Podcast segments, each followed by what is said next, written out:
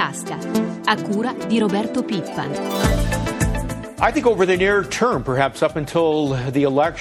Fino alle elezioni americane di novembre saremo in una situazione in cui i mercati avranno continui cambiamenti di direzione, saranno volatili, sarà un'estate senza tregua, i mercati andranno su e giù in maniera estremamente, estremamente discontinua.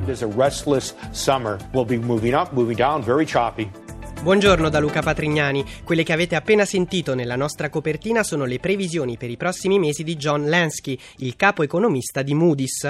L'agenzia di valutazione internazionale, lo abbiamo sentito, nella notte ha tagliato il suo giudizio su ben 15 banche e non banche da poco, colossi globali, tra cui grandi gruppi di Wall Street come JP Morgan e Goldman Sachs e, bo- e banche tedesche come Deutsche Bank. Il perché del taglio del rating è presto detto. Per Moody's queste banche sono troppo esposte a rischi di forti perdite, soprattutto a causa della crisi europea. E un altro allarme, l'ennesimo allarme, è arrivato dal Fondo Monetario Internazionale. L'Europa è in una fase critica, devono intervenire subito Unione Europea e BCE. L'FMI va anche in pressing sulla Germania, accetti almeno una qualche forma limitata di debito comune europeo, insomma qualche forma di eurobond. Allora, come hanno reagito i mercati? Per saperlo ci colleghiamo subito con la nostra redazione di Milano. Buongiorno a Marzio Quaglino. Buongiorno. Allora, come ha chiuso ieri Wall Street e come va l'Asia stamattina? Allora, Wall Street ha chiuso sicuramente molto male, con una flessione dell'indice Dow Jones dell'1,96% e peggio è andata anche al Nasdaq, meno 2,44%. Per quello che riguarda le borse asiatiche, anche qui un segno rosso praticamente eh, su tutte le piazze principali, diamo le più importanti con eh, Nikkei, l'indice di Tokyo che si avvia alla chiusura con una flessione tutto sommato limitata, meno 0,31%, più accentuato il calo invece a Hong Kong verso metà seduta, meno 1,03%. Quali le previsioni invece per la riapertura dei mercati europei? Le previsioni sono a tinte fosche, nel senso che comunque i futures sugli indici in questo momento, sugli indici europei, sono in callo attorno al punto percentuale. Infine un flash sull'euro. L'euro resta debole nei confronti del dollaro, è scivolato e ora viene indicato appena sopra quota 1,25,5. Davvero livelli minimi da molti mesi. Grazie dunque a Marzio Quaglino dalla nostra redazione di Milano. Ora ci colleghiamo con l'economista Alberto Quadrio Curzio. Buongiorno professore. Allora, questa decisione di Moody's riporta al centro dell'attenzione le banche come punto debole dell'economia globale. Ma la scelta di tagliare il rating di 15 colossi globali significa che il contagio si sta di nuovo estendendo anche alla Germania? Germania? La mia impressione è che le agenzie di rating si stiano muovendo sempre su ipotesi preventive per non essere poi accusate di non aver visto quello che si andava delineando. Non credo che sia il comportamento più opportuno e più responsabile. Resta il fatto che mai come adesso il Fondo Monetario Internazionale ha lanciato un pressing anche sulla Germania perché accetti nuovi strumenti anticrisi. Cosa si aspetta dal vertice di oggi di Roma? Monti riuscirà a convincere la Merkel su questo fronte?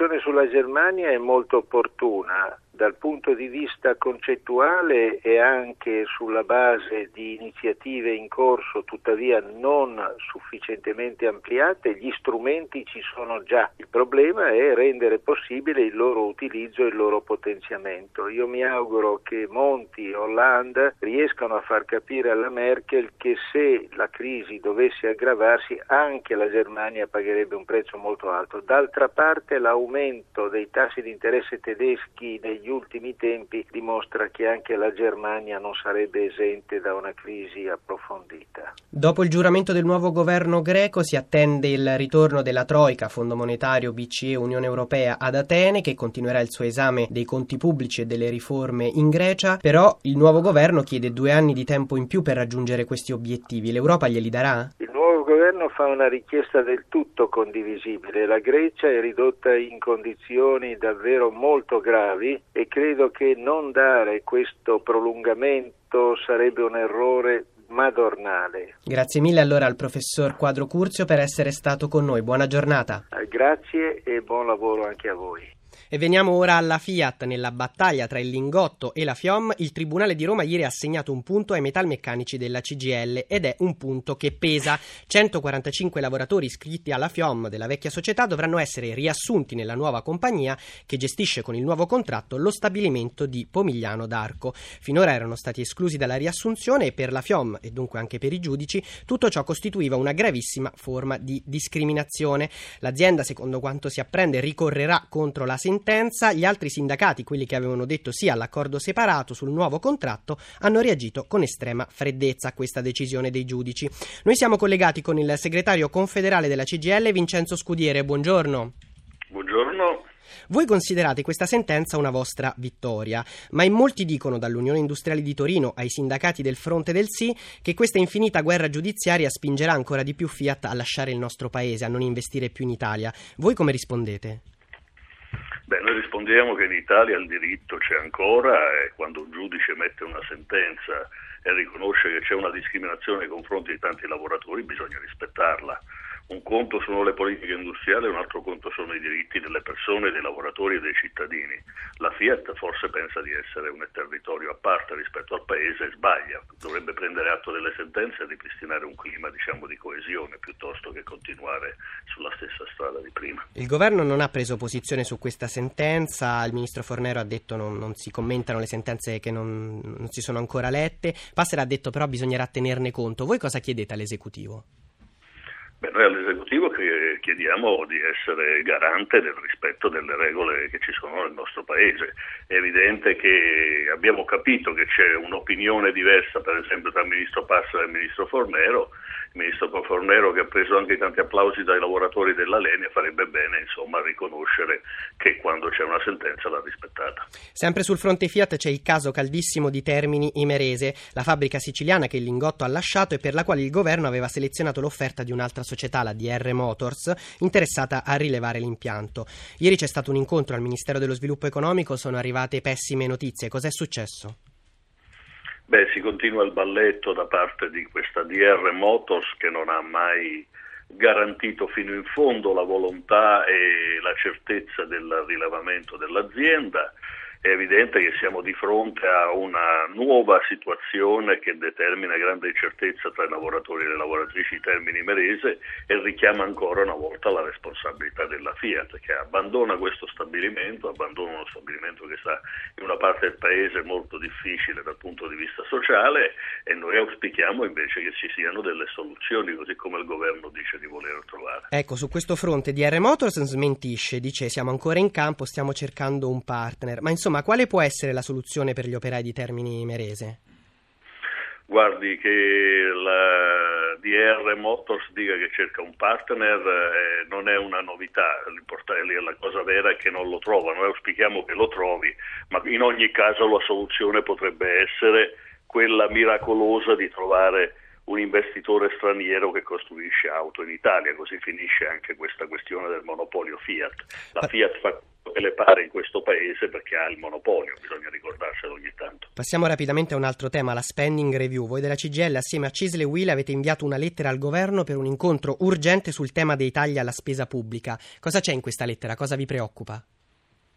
Beh, la cosa che ci preoccupa di più è quella che il governo continui sulla sulla linea dei tagli indiscriminati e in questo caso siamo molto preoccupati su interventi che possano ridurre l'occupazione dei dipendenti pubblici, ridurre il salario e insomma mettere in discussione la caratteristica pubblica poi di alcuni servizi. Ecco, questo su, questo, siamo... su questo voi marciate assieme a Cisle Will, siete uniti, ma fin dove potete arrivare se il governo dovesse confermare le indiscrezioni, il taglio del personale nel settore pubblico, arrivereste anche allo sciopero generale, avete detto nuova stagione di proteste?